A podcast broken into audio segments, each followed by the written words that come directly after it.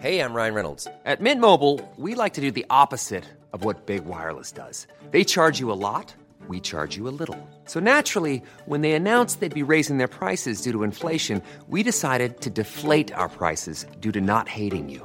That's right. We're cutting the price of Mint Unlimited from $30 a month to just $15 a month. Give it a try at mintmobile.com/switch. $45 up front for 3 months plus taxes and fees. Promo rate for new customers for limited time. Unlimited more than 40 gigabytes per month slows. Full terms at mintmobile.com.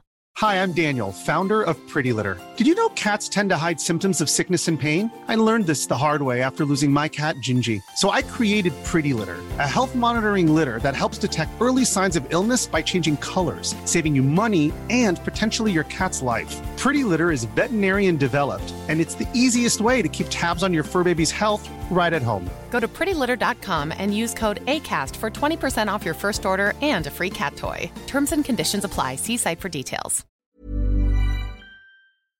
There's no one more powerful when it comes to soft money, lobbying, academic papers. Like, Google has covered all of its bases when it comes to making sure that any kind of regulatory action is delayed as long as possible. Yo, technology, what is it all about?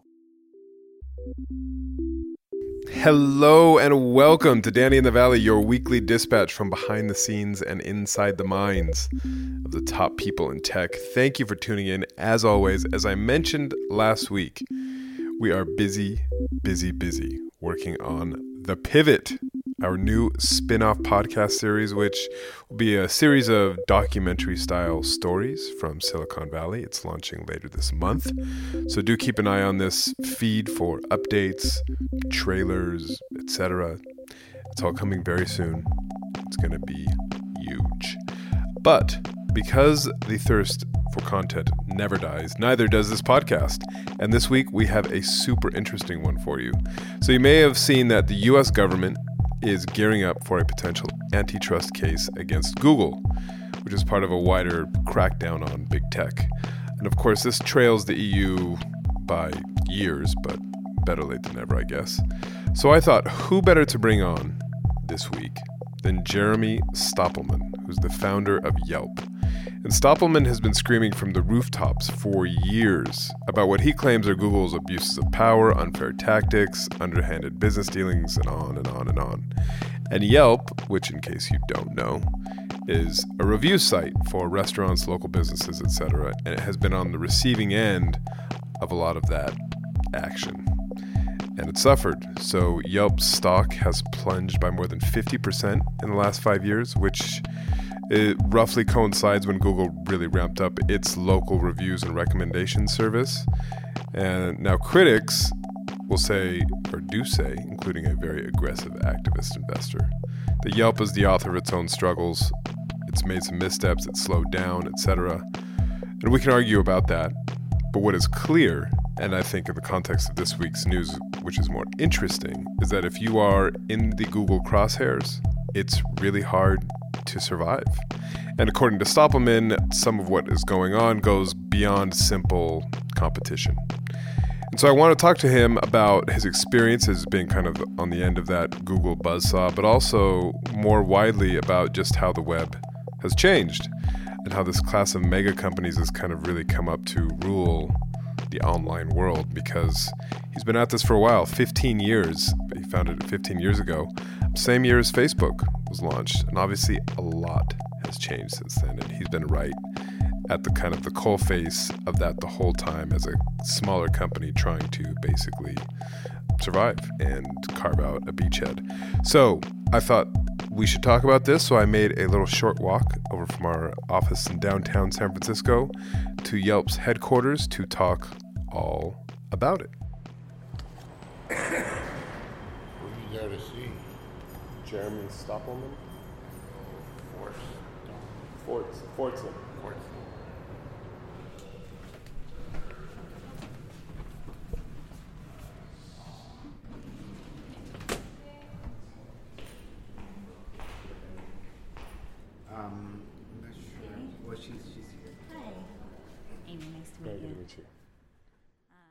So my early career happened mostly at PayPal.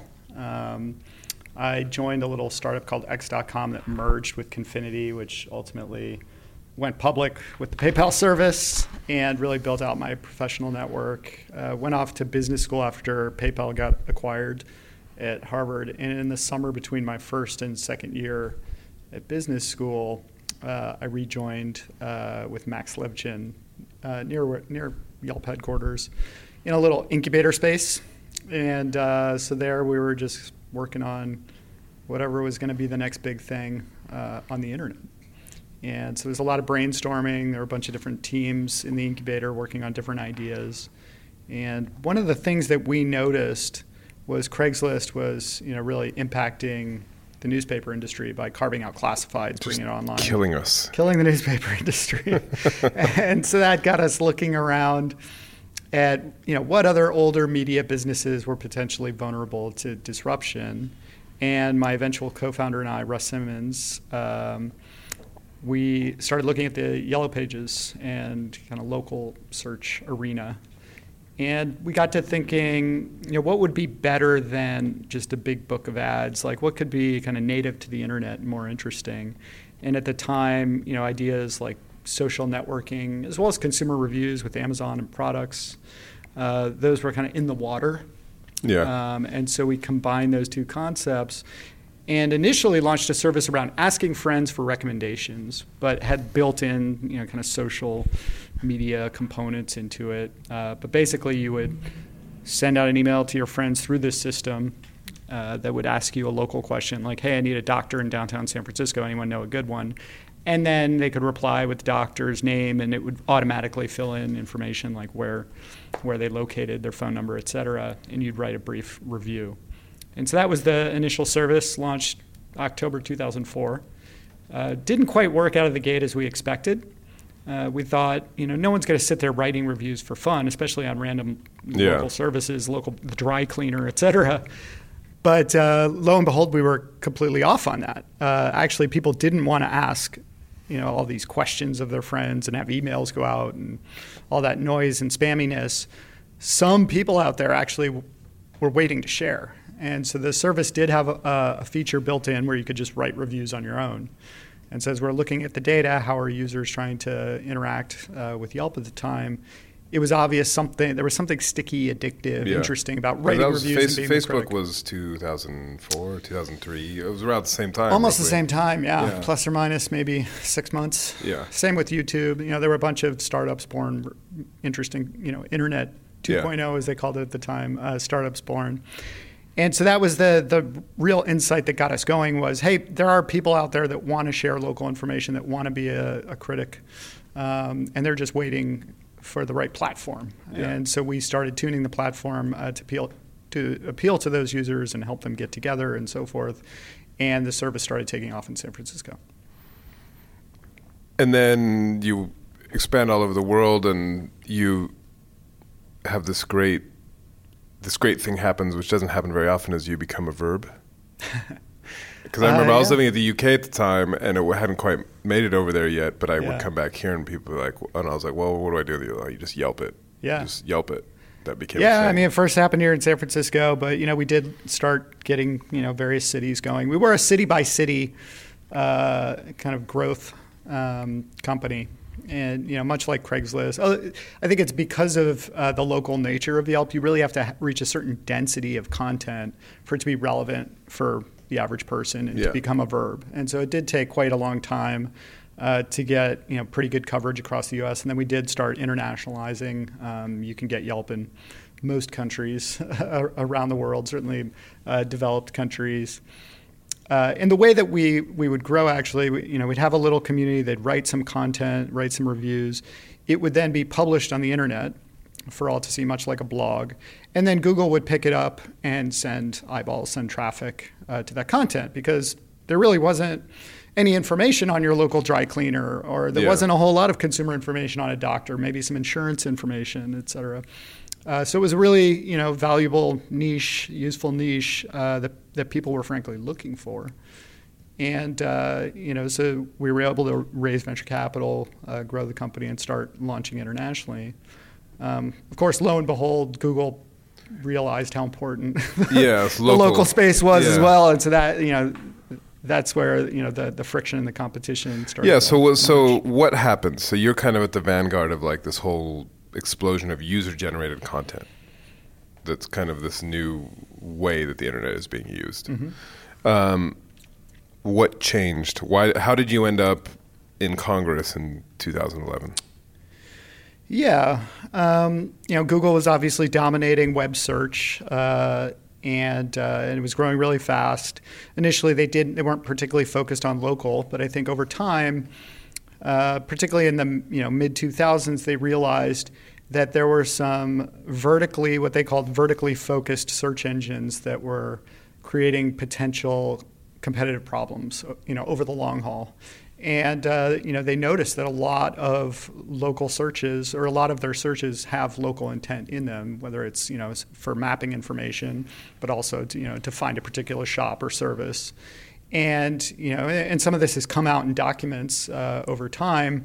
Internally, they were really fearful of what would happen if they didn't address this issue, if they didn't have their own solution. But going all the way back to kind of the 2005, 2006 early time frame of Yelp, Google initially, posed itself, which we didn't necessarily believe, but posed itself as a friend. And hey, we're here to organize the world's information. That was their slogan or mission statement at the time.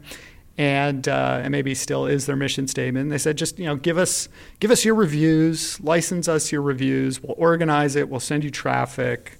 That's what we do. And so we worked with them initially with a skeptical eye. And as they started building out their mapping product and then ultimately their local content, or at least elements of local search, we noticed it started looking more and more like what we were doing, what service we were providing. Yeah. And, we warned them. We said, hey, we're okay with you doing all this mapping stuff and organizing our content around it. That's fine. But if you go into the business of collecting your own reviews, you can't use us as backfill. Yeah. And, of course, one day they tapped us on the shoulder and they said, we're going to use you as backfill.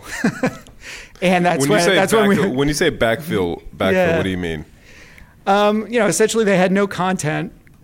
And, we had been operating for a number of years at the point at which they decided they wanted to get into our business. Right. And so they had hopes. So if I look for Mr. Chow's back then, it would be all of a sudden there'd be a bunch of Yelp reviews served up by them. Right. They were very reliant on our content for local businesses and services at the time. We were, one of the major players in the space, and probably the one with the greatest depth and breadth of local content, at least in the U.S., and so they did have a conundrum, which is, hey, we want to steer consumers to our property, but our property has no content.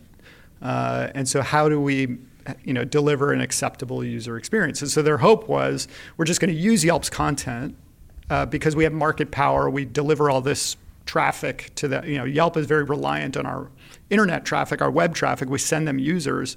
And so we could take advantage of that. Yelp isn't going to want to make waves, and we're going to borrowed their content, put it into our homegrown competitive property, force them to do that, and then we're going to start collecting our own content. And eventually, we'll be in a place where we can just jettison reliance on third parties like Yelp, and then essentially bury the competition and take over local search. And they tried to buy you, right? Yeah. So I mean, the point at which what year was that when they tried to buy you? That was late 2009, early 2010. Right. Mostly late 2009. And, it came directly out of this conflict of, hey, they knew that they wanted to, fight in the local space. They thought it was too important to protect their web search monopoly to ignore. And they knew that they needed content. And so they decided they would try to, essentially force us to give them their content. It didn't work out. There was a lot of back and forth and, articles in the media at the time around their bad behavior and trying to force us to give up our own content to compete with ourselves. And ultimately, it resulted in them, trying to buy the company. And so there was a conversation around that ultimately, didn't bear fruit for either party. And so then we kind of ended up locked in a pretty contentious battle that continues to this day. Yeah.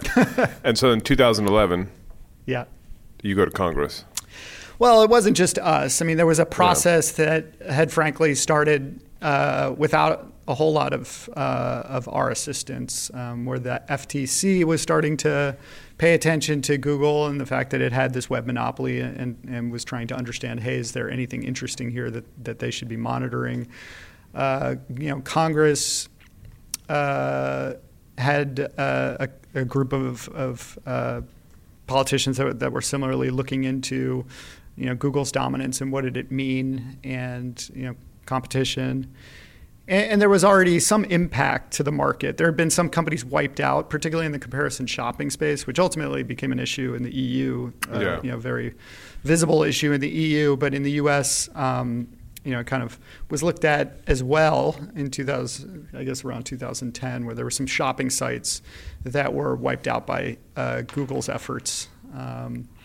And so, we weren't super well versed in antitrust law or any of that stuff. But the investigation began, and we were, battling Google very publicly. And so it became obvious that this was, something that we should support, answer calls when regulators ask. And frankly, one of the ways that we got into this whole area and ultimately,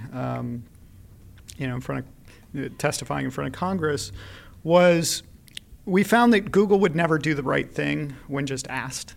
They would say they would do the right thing a lot of times, but then they ultimately would not. Don't be evil. That's the thing. They would not. They just totally disingenuous. Time and time again, which I think continues to this day as we see various media stories.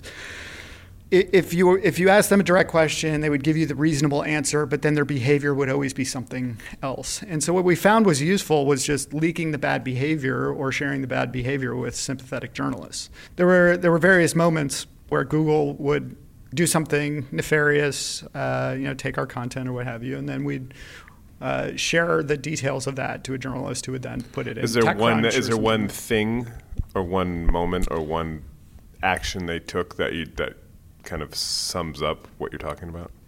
Yeah, probably the most egregious was they obviously have dominant share on Android with control of Google Maps, and at the time they had an app called. Or they were building an app called Google Places, which was like a direct Yelp head-to-head kind of competitive app. Right.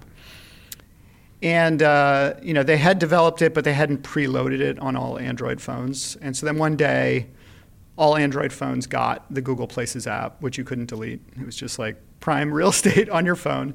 And then on top of that, the content, like, bing, you wake up one morning and your app or your phone has a new app, and it's called Google Places, and it does kind of Yelp-like things. And on top of that, it had our content in it, which we had by that time we had canceled the licensing with Google. They literally stole the content. It had your content in it. It had our content in it. No attribution, not even a link, which we wouldn't have accepted anyways. But it was just completely stolen. So that's an example. We shame them in the press. We would shame them in the press, and then they would usually, when shamed publicly, take some action, try to remedy it. And so that they kind of trained us into the only way that we could push back and get them to do reasonable things and compete more reasonably is by going to, initially journalists. And then eventually that actually started, I think Google realized that while they didn't appreciate the negative press, ultimately they could just ignore it and nothing would happen. Yeah.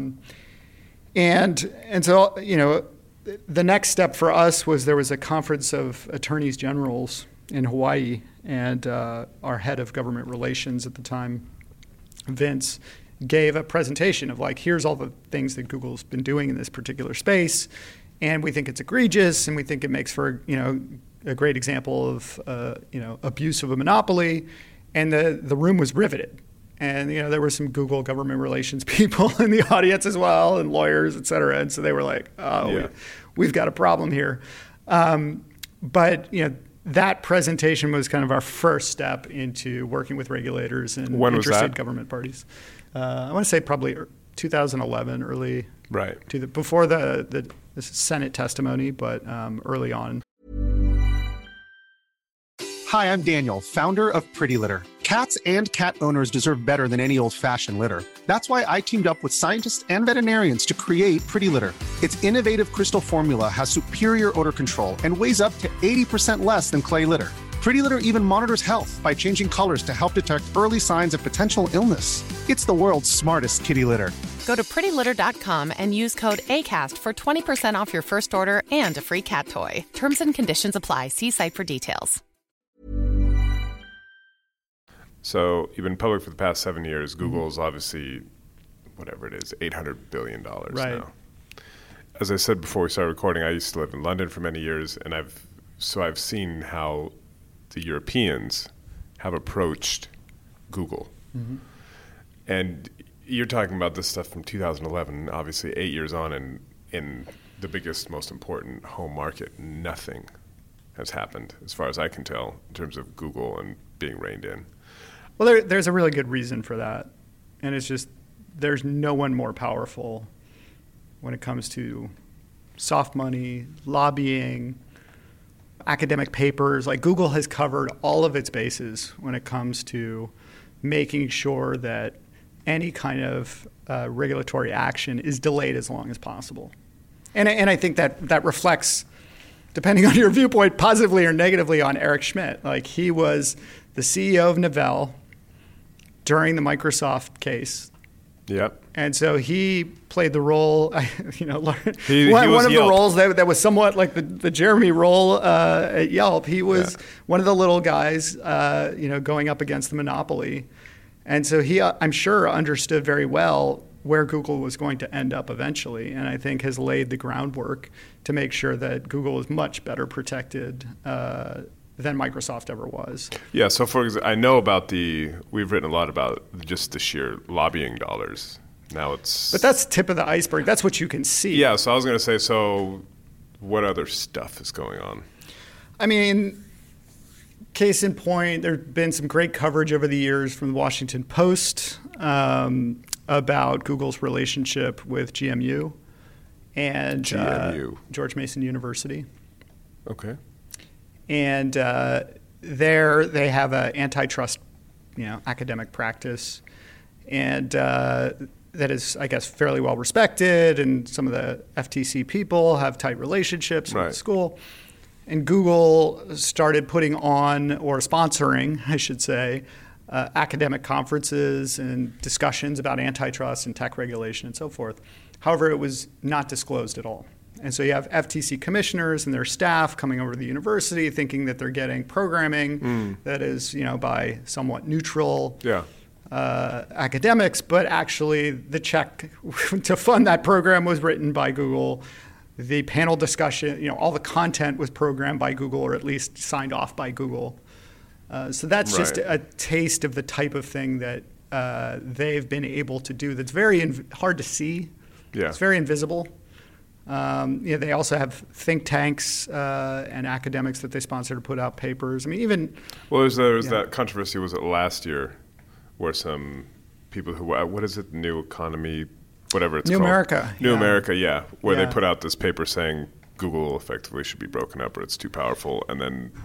Yeah, they did some research that suggested that, hey, we do really have a monopoly problem, and so big tech should be regulated. And this was within a think tank that Eric Schmidt was very involved in and funded. Yeah. And they, tossed out the group unceremoniously that had done that research. And now that group has its own, funding and is putting out, great work. And so, that's another example. Another good one is just the revolving door at the White House. And, some of it's been leaked through. I think there's been some email leaks that showed the very close connection between the White House and the FTC surrounding kind of when the FTC was looking at Google. There's also just the sheer number of employees that went and worked in the Obama White House over time. And, this is another sort of soft money example. Like, guess who came to the rescue and fixed healthcare.gov, which was, the insurance website that was very integral to Obamacare. It was, you know, a SWAT team of a bunch of Googlers and Eric Schmidt connection, and you know, so they rushed in and propped up a totally broken $800 million government IT disaster saved by Google, and like Barack Obama's flagship project. Yeah, and then you had Eric Schmidt wearing a literal staff badge at Hillary Clinton's event election night. So there was extremely close ties between the levers of power in the Democratic Party and Google. So this would be a very unfashionable view to take in Silicon Valley, but is Trump a good thing then?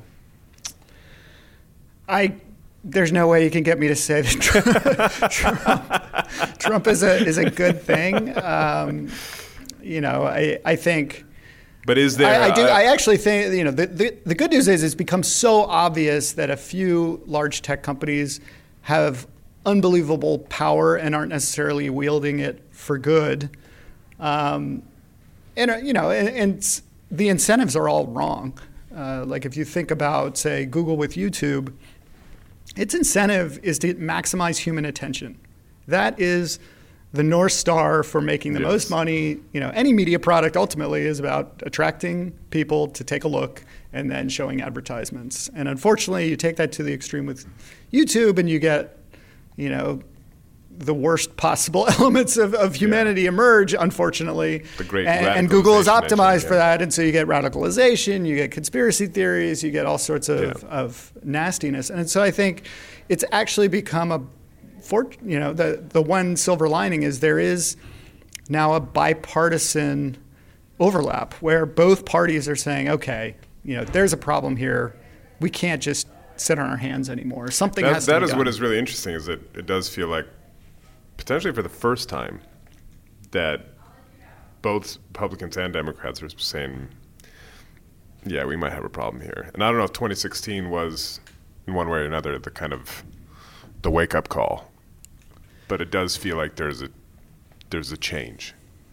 Yeah, I mean, I think both sides feel the heat. I would say that the Democratic side feels like, oh, these companies were manipulated and we got the wrong outcome in the election, and who's watching, these incredible media powers. Yeah. And then the other side is saying, oh, well, if you're going to crack down on what people are saying, how's that going to affect us and some of the more fringy but popular people in our party? And so I think, as a result, you have bipartisan support for at least taking a look. And then the question is, what are the solutions? So that's the question now, is that, so there's this report in the past week that the FTC/DOJ seemed to have struck some kind of agreement that there is going to be some type of serious look at what Google is doing, and I imagine that will spread to Facebook and others over time, whatever. Given your experience over the past 15 years, are you hopeful, or do you have some sense of the mood music that it really has changed and that there really will be some kind of teeth to whatever is coming? I'm hopeful only in the sense that the problem keeps getting worse, and so doing nothing becomes less and less of an option.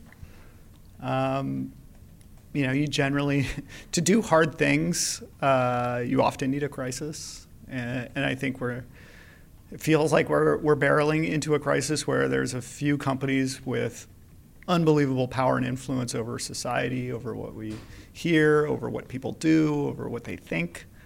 And I think that's terrifying. And so hopefully we can, do something, before it's too late.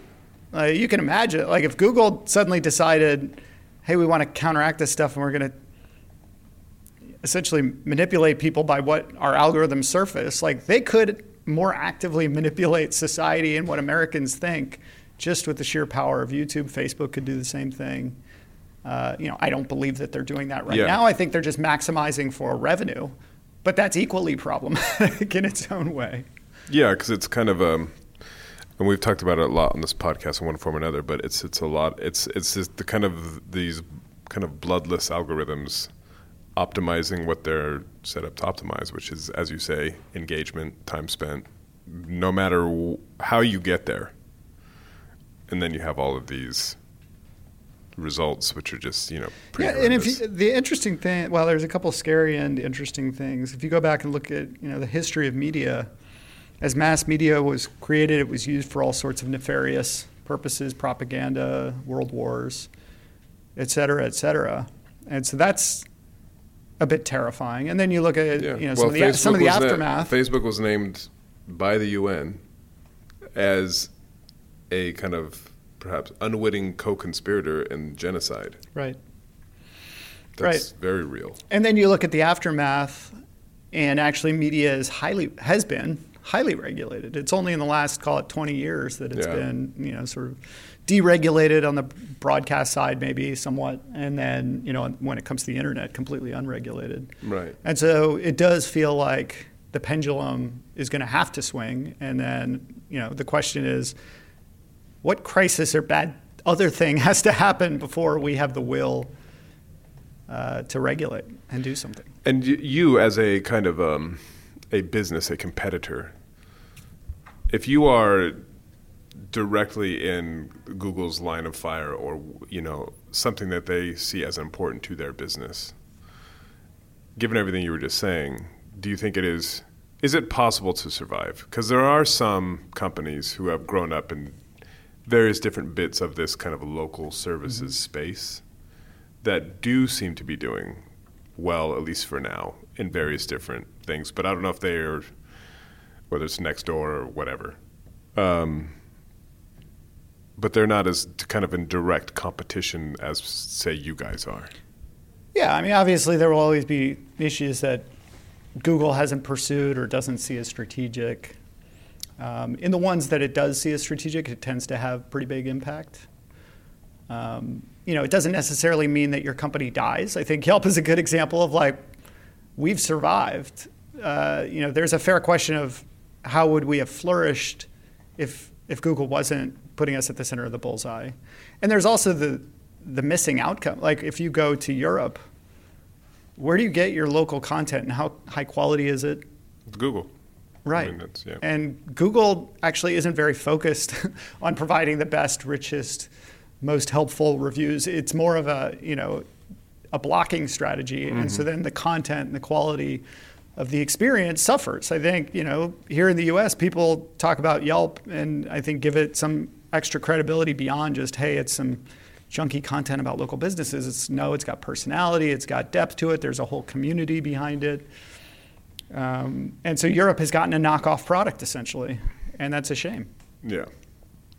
And so what is the future for you guys? So let's just operate in a world where Google just remains Google, and, you know, the FTC looks around, you know, looks under the rocks and doesn't do anything, et cetera. But does it basically mean you just have less and less margin for error, or do you just, like, you have X amount of money in the bank and you just have to hold on for dear life for as long as you can while that money slowly dissipates? I mean, the challenge for us, you know, where Google really affected us was in our web growth. You know, the traffic that we were getting from search kind of flatlined, maybe now 4 or 5 years ago. And that was what we were relying on to grow into Europe. So we'd launched all these markets, they were growing, and then Google essentially... And why did it flatline? Did that coincide with what they... Google turned up its aggression in putting its own property, its own competitive property first and burying everything else. Right. You know, maybe there was some room, like TripAdvisor was also a competitor in the restaurant segment anyways in Europe. And so, like, to the extent there was crumbs available for one player, TripAdvisor sort of got a lot of those crumbs. Yeah. And so that left Yelp Europe starving for oxygen. And so we had to find other avenues for consumer growth. And so in the U.S., you know, it became apps, or in particular the Yelp app. And because our brand was much better established here in the U.S., like, consumers were willing to convert over to our app. And so that gave us an independent connection directly to consumers. So people that liked Yelp could get access to Yelp content. They didn't necessarily have to go through search engine. Of course, the more that Android is successful, the more challenging that becomes, because all the hooks within Android and the operating system on that type of phone lead you to the competitor, which is Google Maps and Google reviews. Yeah. And so that system is somewhat rigged. But, you know, we have essentially survived and, you know, continue to grow revenue, albeit, you know, at a slower rate than we would like. And I think that we would have had if we were, you know, competing on a level playing field. And so you have this investor, SQN, who's coming for your head. Do you think some of the issues that they are talking about, how much of that is down to we just happen to choose a business that Google was quite interested in, so it's just reduced any margin for error you have in trying to grow a business? Ultimately, what investors focus on is revenue growth. Yeah. And I would say a lot of our resources have had to go into managing consumer growth. And so finding an independent channel of distribution to to allow users to access our content. And, you know, if there's a knock on Yelp, it would be, hey, we're underdeveloped in our business products. You know, we're a smaller company certainly than Google, which, you know, has quite a few engineers.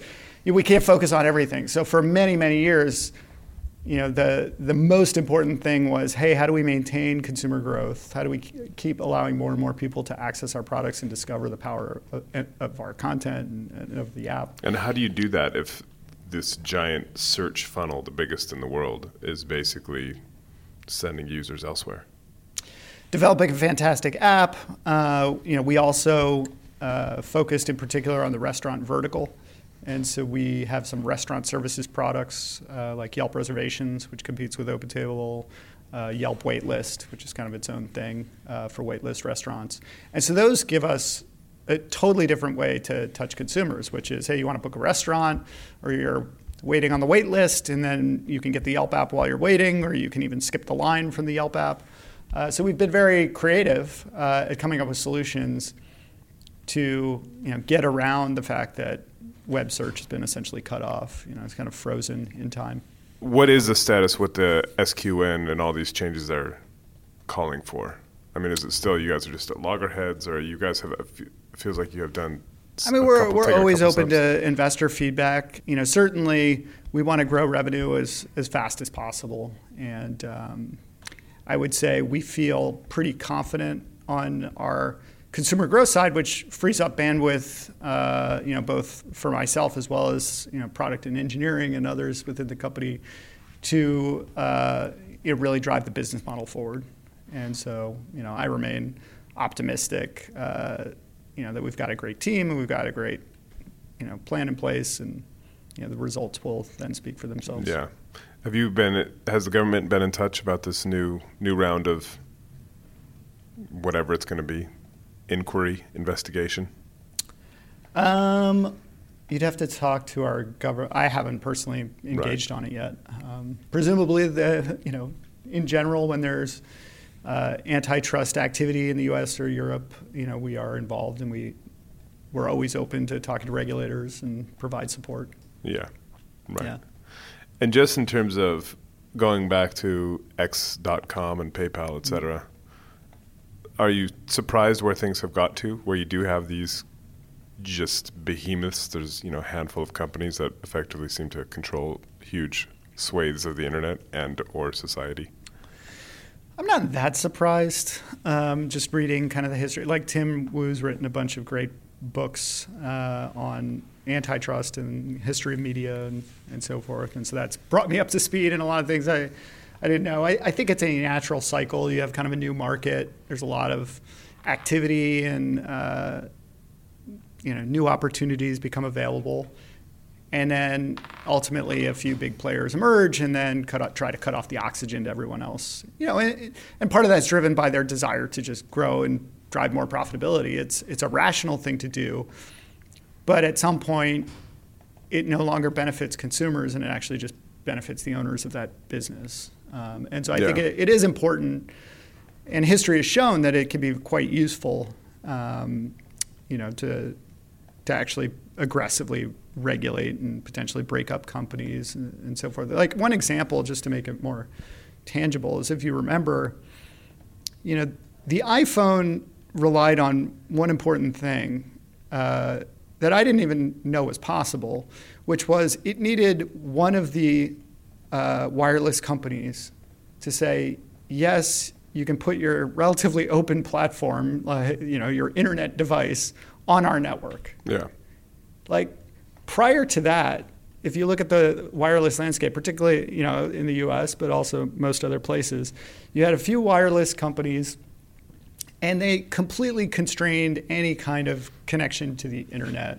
So you could have some games and email things, but they were awful, and they were very expensive.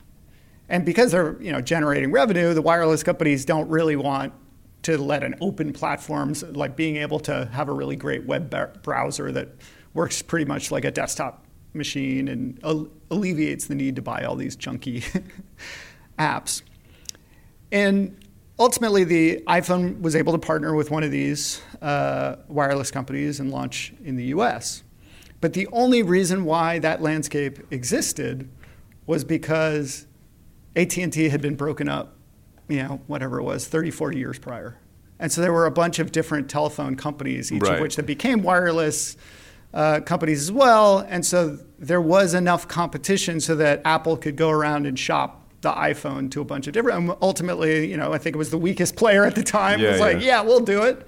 And then that opened the floodgates. And so I think that is the real problem over time, is if you have markets dominated by, just a couple key players or maybe one player, like the doors stay shut. Yeah. Yeah. And that's a problem. And so does kind of leaning into in this kind of David versus Goliath dynamic, does leaning into the David role help in any way in terms of brand allegiance or getting people to kind of support Yelp for some reason other than just this is a great app? I don't think most of our consumers are paying a whole lot of attention to the big tech debate. Yeah. I'm sure there's some out there that are following along. The reason that we ended up in this place, sort of back to the history of the relationship between us and Google, and the fact that Google often knew, basically every time they were doing something nefarious, they completely knew it.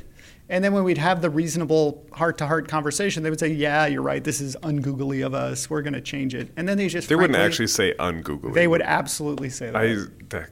John Hankey, if you're out there, you remember.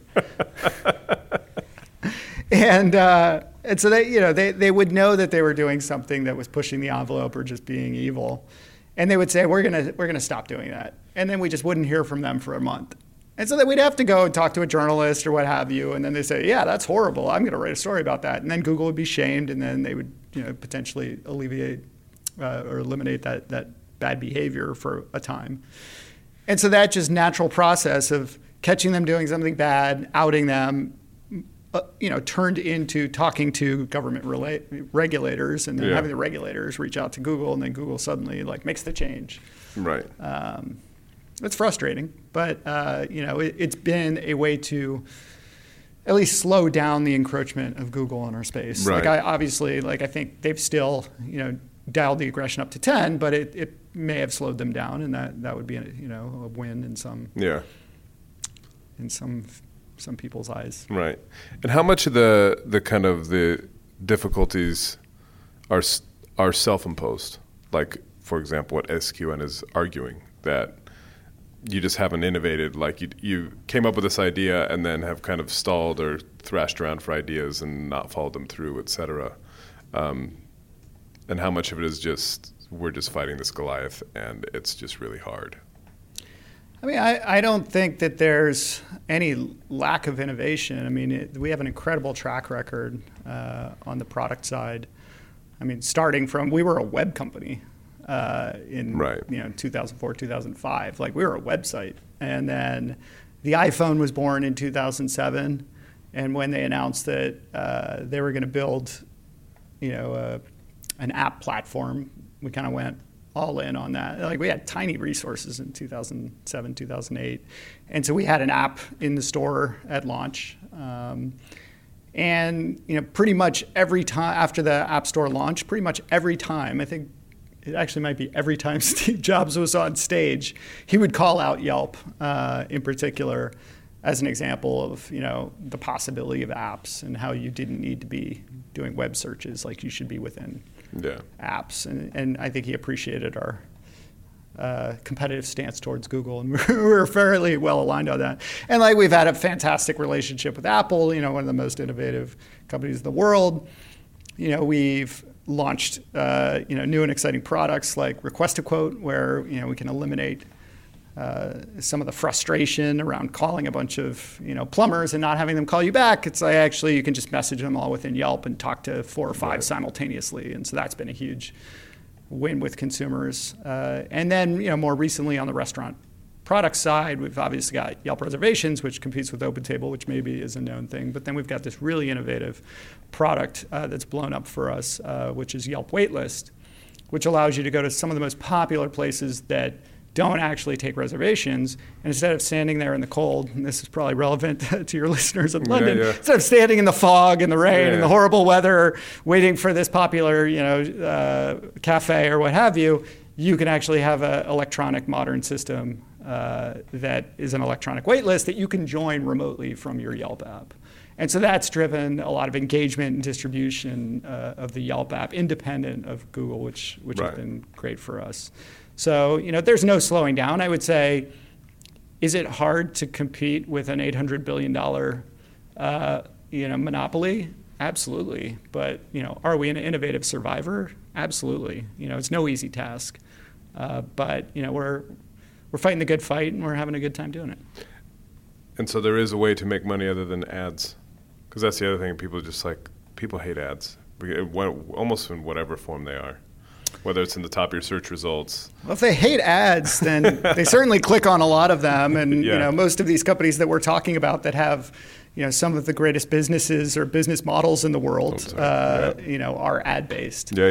And, you know, I think ads are fine if they're relevant and in the right places and they're unintrusive and, you know, they're not overly detracting from the consumer experience. You know, one example would be, you know, here if you're in, you know, San Francisco and you need a locksmith and you search locksmiths and we show you, you know, 5 that are in the sponsored section that are all great and you can see the reviews, and then you see another, you know, 5 below that are, you know, maybe organically surfaced. What is it like if a locksmith has 50 great reviews versus some other guy that has 100 great reviews? Like, does it really matter? Like, ultimately it's binary. Did they, you know, can they come and help you at this moment of need? And so I don't think all ads are bad, but, you know, I think you do have to take into account, you know, things like privacy and privacy implications. And the counterbalance is, if your product is overly ad heavy or overly spammy, like, consumers will ditch it.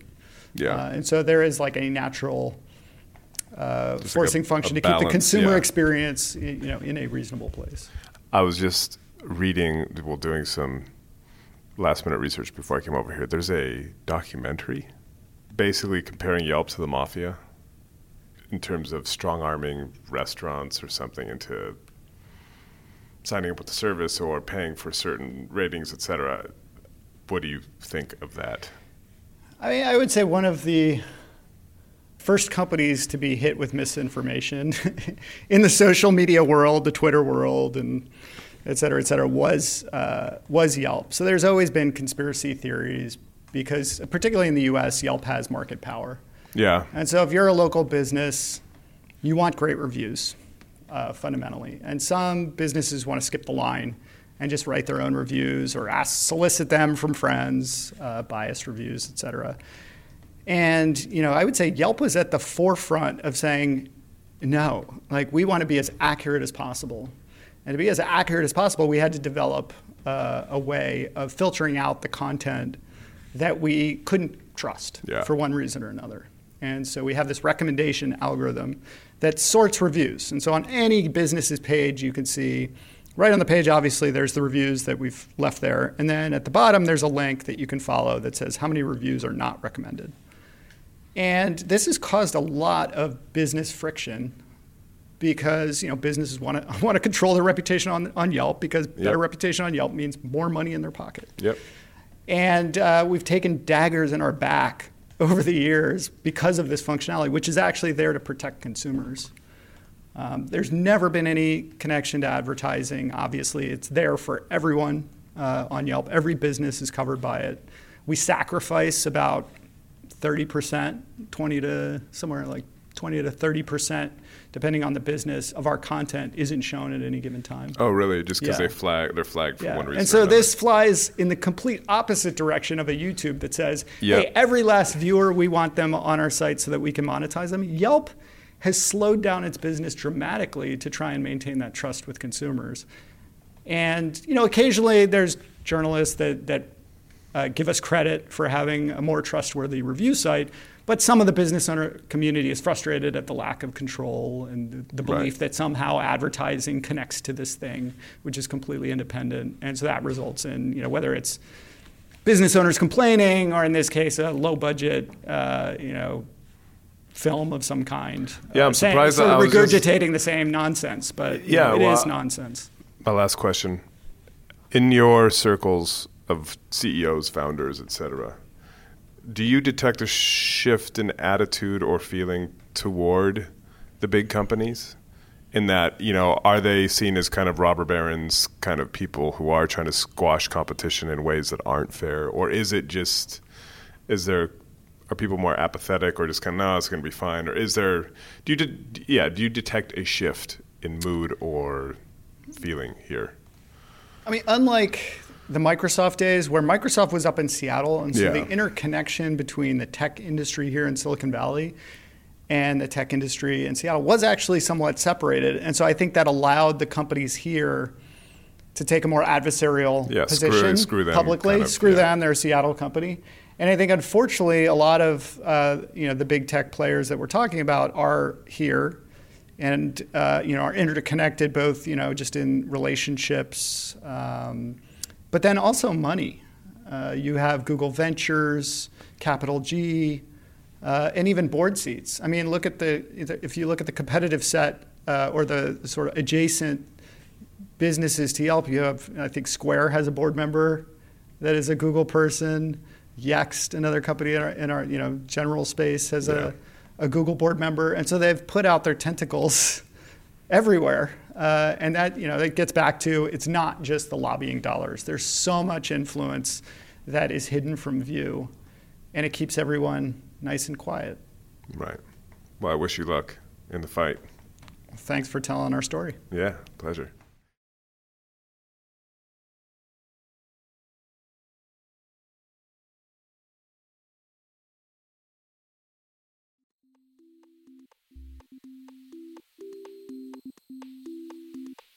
And that is all the time we have.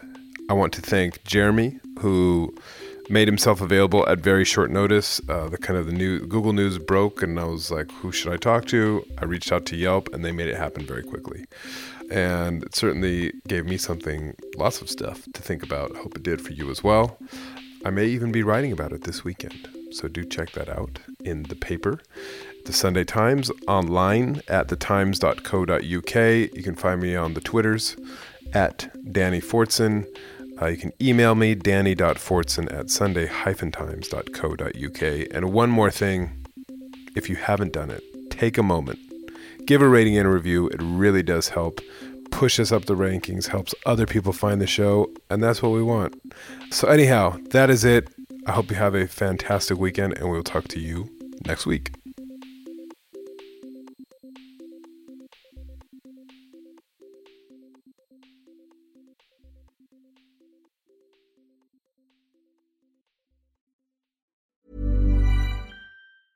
Hi, I'm Daniel, founder of Pretty Litter. Did you know cats tend to hide symptoms of sickness and pain? I learned this the hard way after losing my cat, Gingy. So I created Pretty Litter, a health monitoring litter that helps detect early signs of illness by changing colors, saving you money and potentially your cat's life. Pretty Litter is veterinarian developed, and it's the easiest way to keep tabs on your fur baby's health right at home. Go to prettylitter.com and use code ACAST for 20% off your first order and a free cat toy. Terms and conditions apply. See site for details.